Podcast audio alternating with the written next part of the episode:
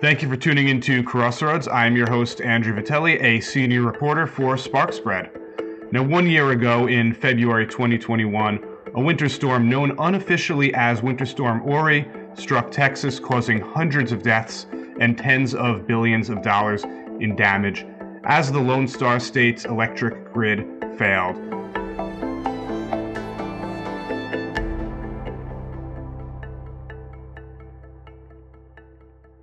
Now, our guest today is Peter Cramton, who served as an independent director on the board of the Electricity Reliability Council of Texas, better known as ERCOT, during the storm. Peter, thank you for joining me today for this discussion. My pleasure. So, to start, can you tell me and our audience a little bit about your background and why you left ERCOT following last year's storm?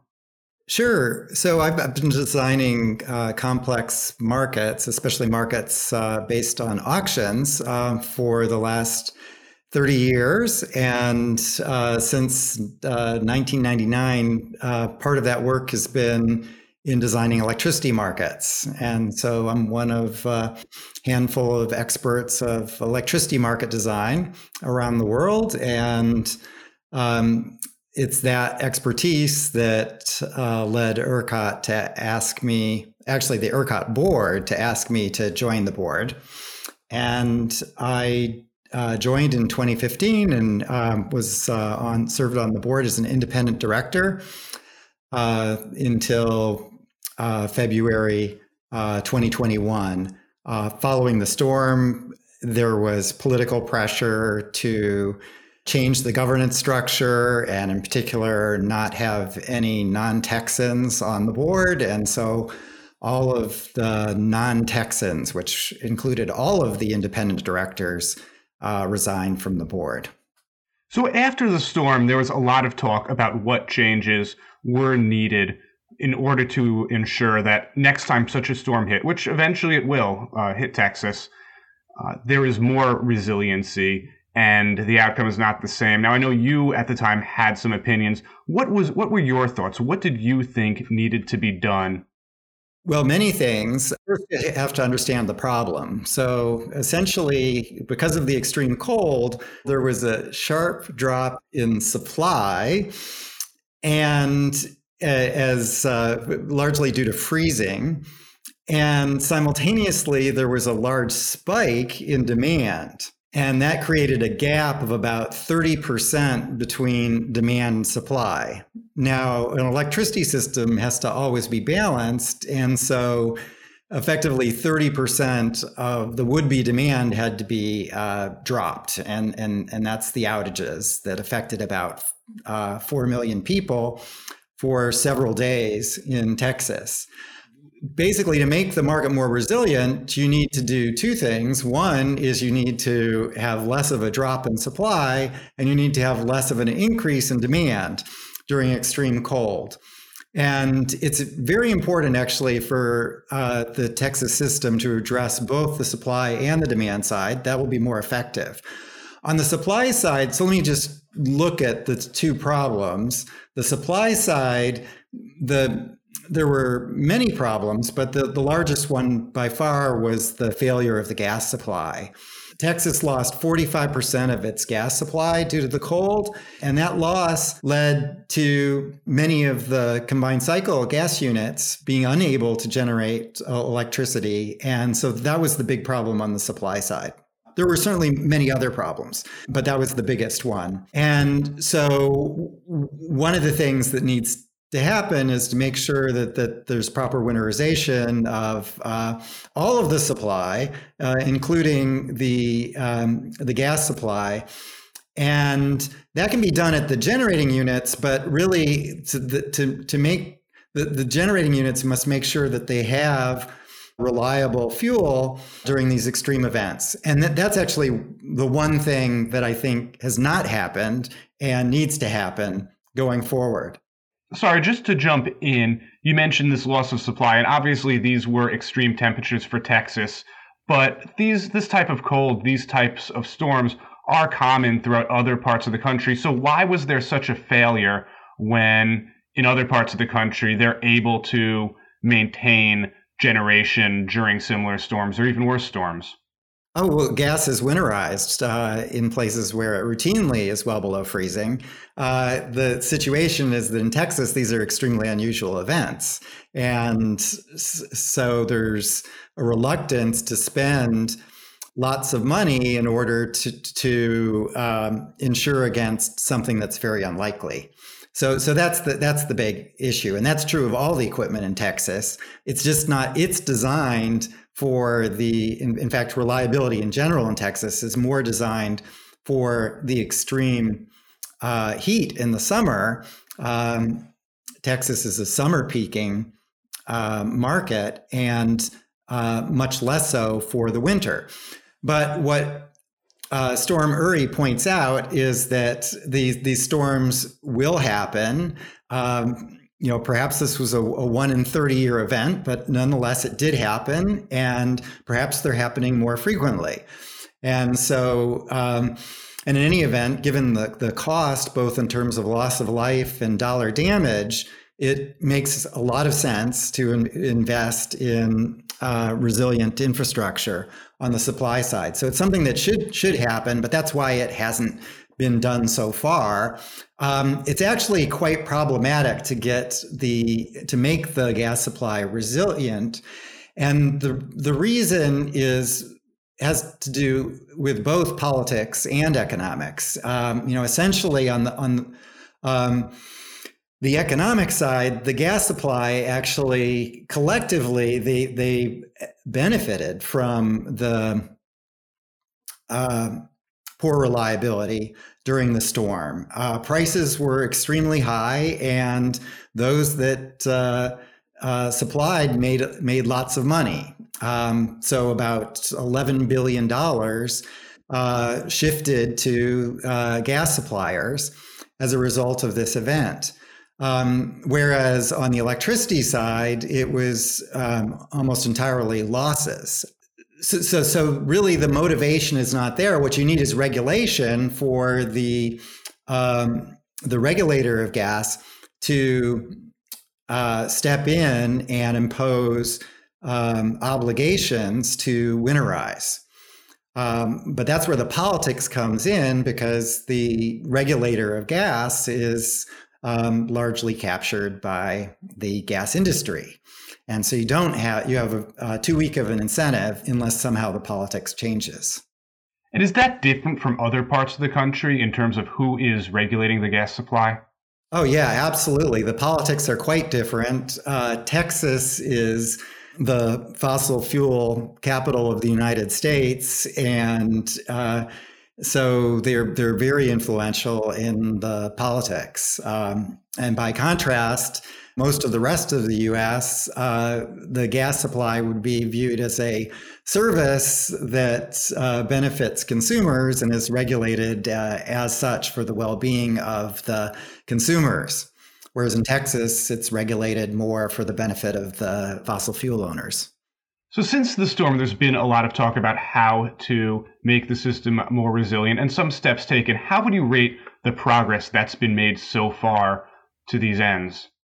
Well, I think that there has been a lot of progress on the simpler things like improved communications.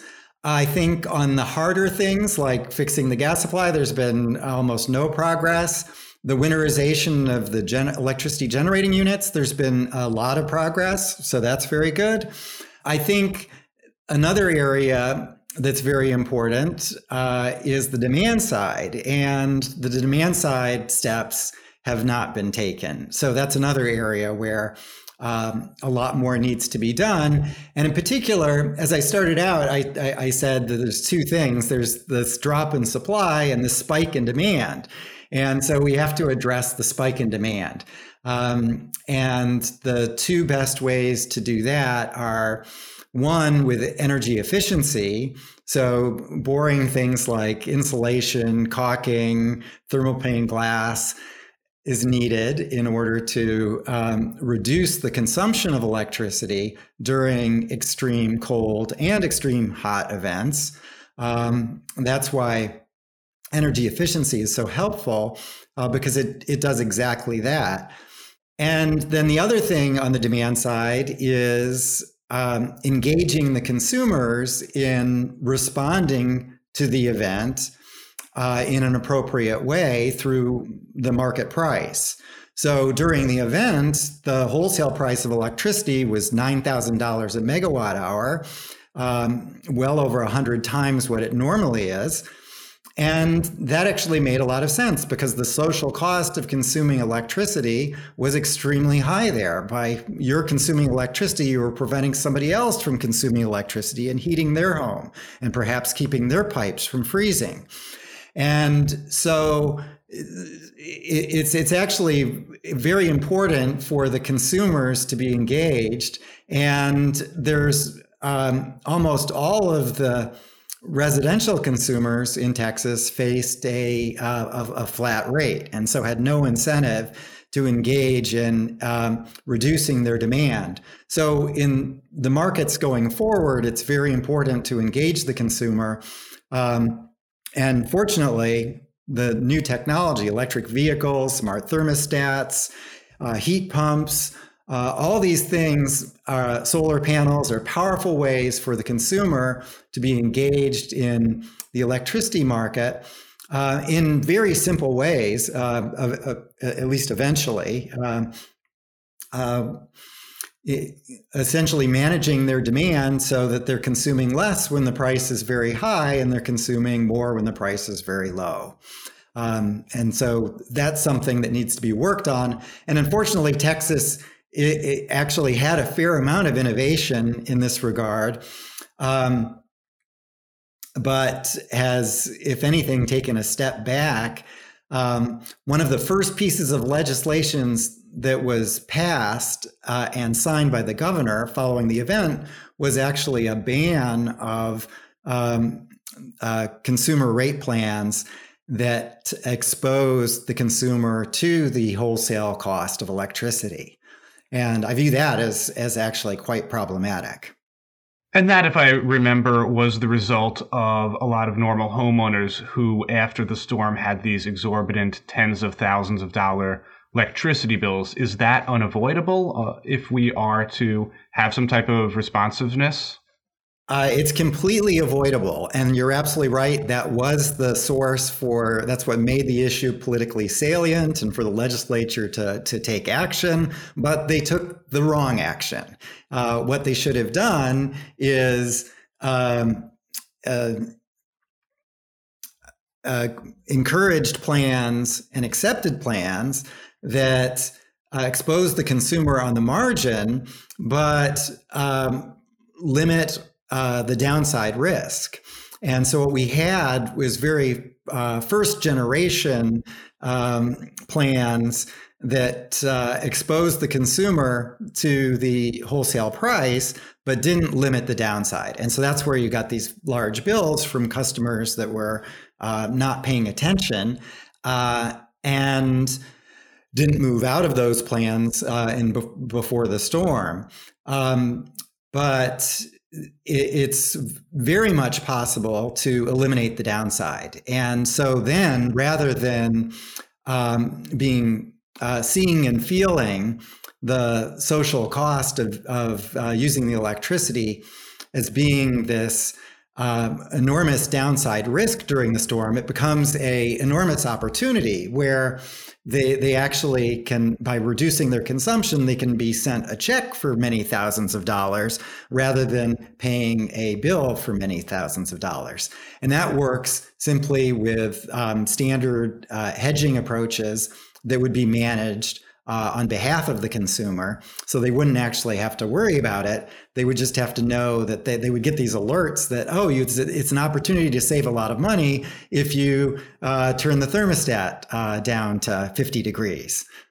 So after the storm, there was a lot of talk about the role that wind energy played.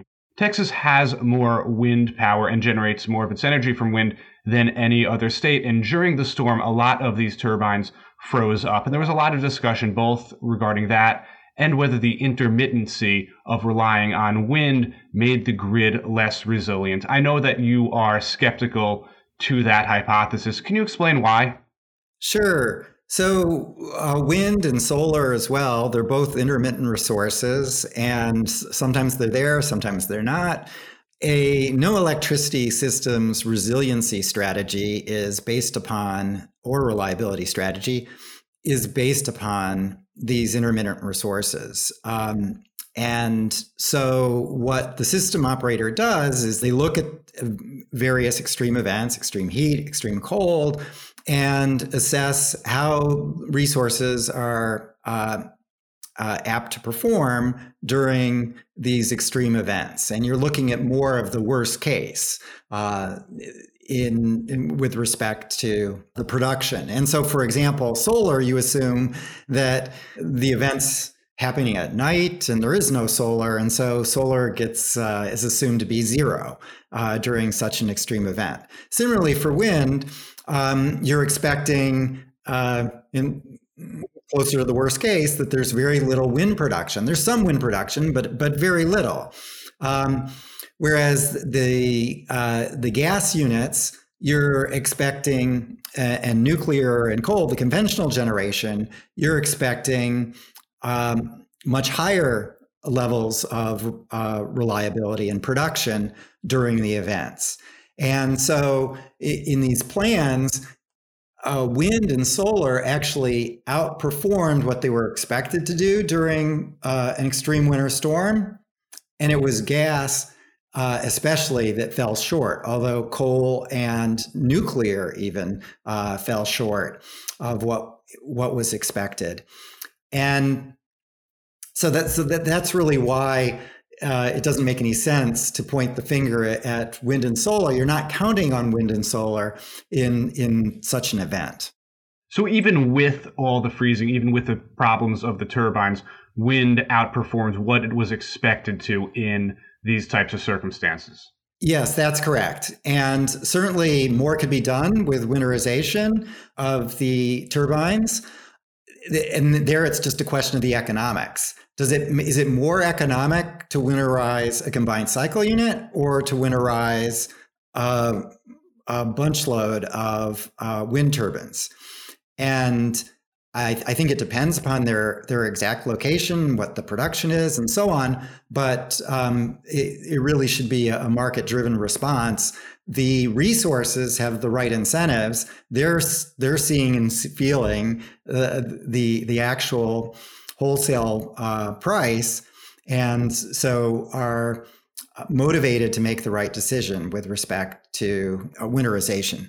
Now, another way that Texas is unique is that when it comes to its electrical grid, it is not 100%, but somewhat of an island, less integrated than the rest of the country. And I know that Texans have historically taken great pride in that, but a lot of people said that was part of what made this storm so devastating to the electrical system. Do you think that played a large role? And do you think it could be a long term solution to try to integrate Texas more into the national grid? And do you think that's something that might be achievable? So, interconnection is very important for resiliency, and it's something that should definitely be studied. Um, it is something that, in this particular event, would have helped less than one might think because the because of the size of the storm um, effectively the, the the folks to the to the east and the folks to the north were largely affected by the same storm.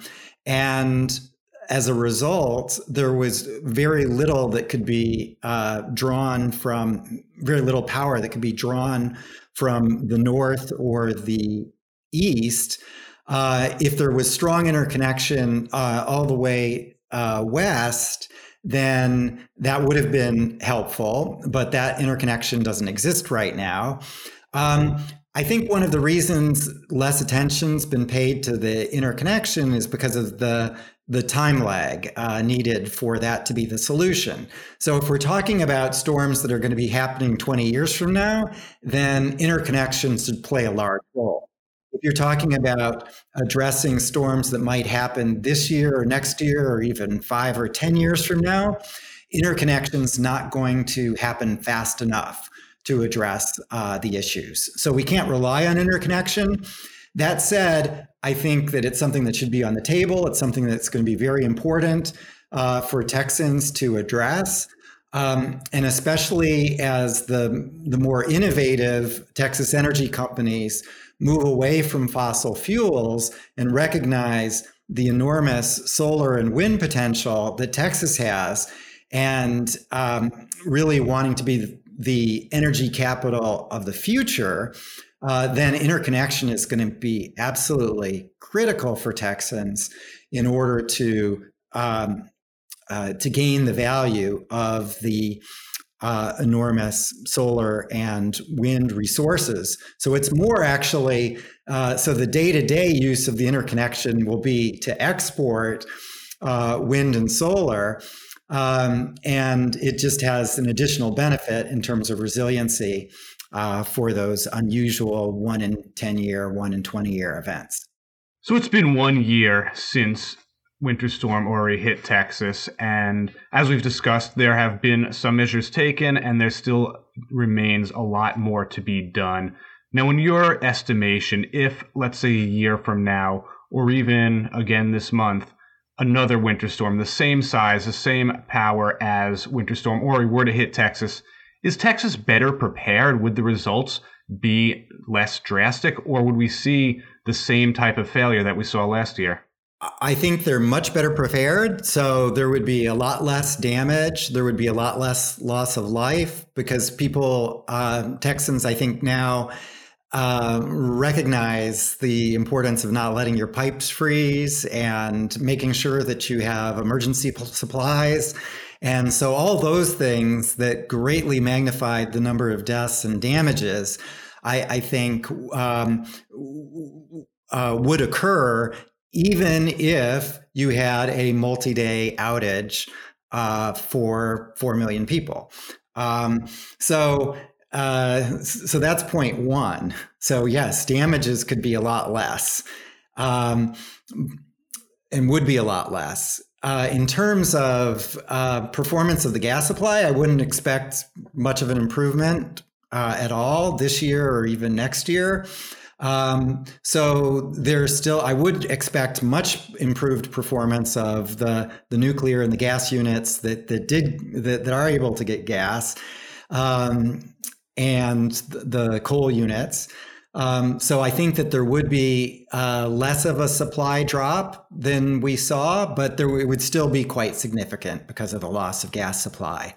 Um, so there would be shortage, and my hope is that um, the consumers would be better able to weather it because of um, what they learned from Uri.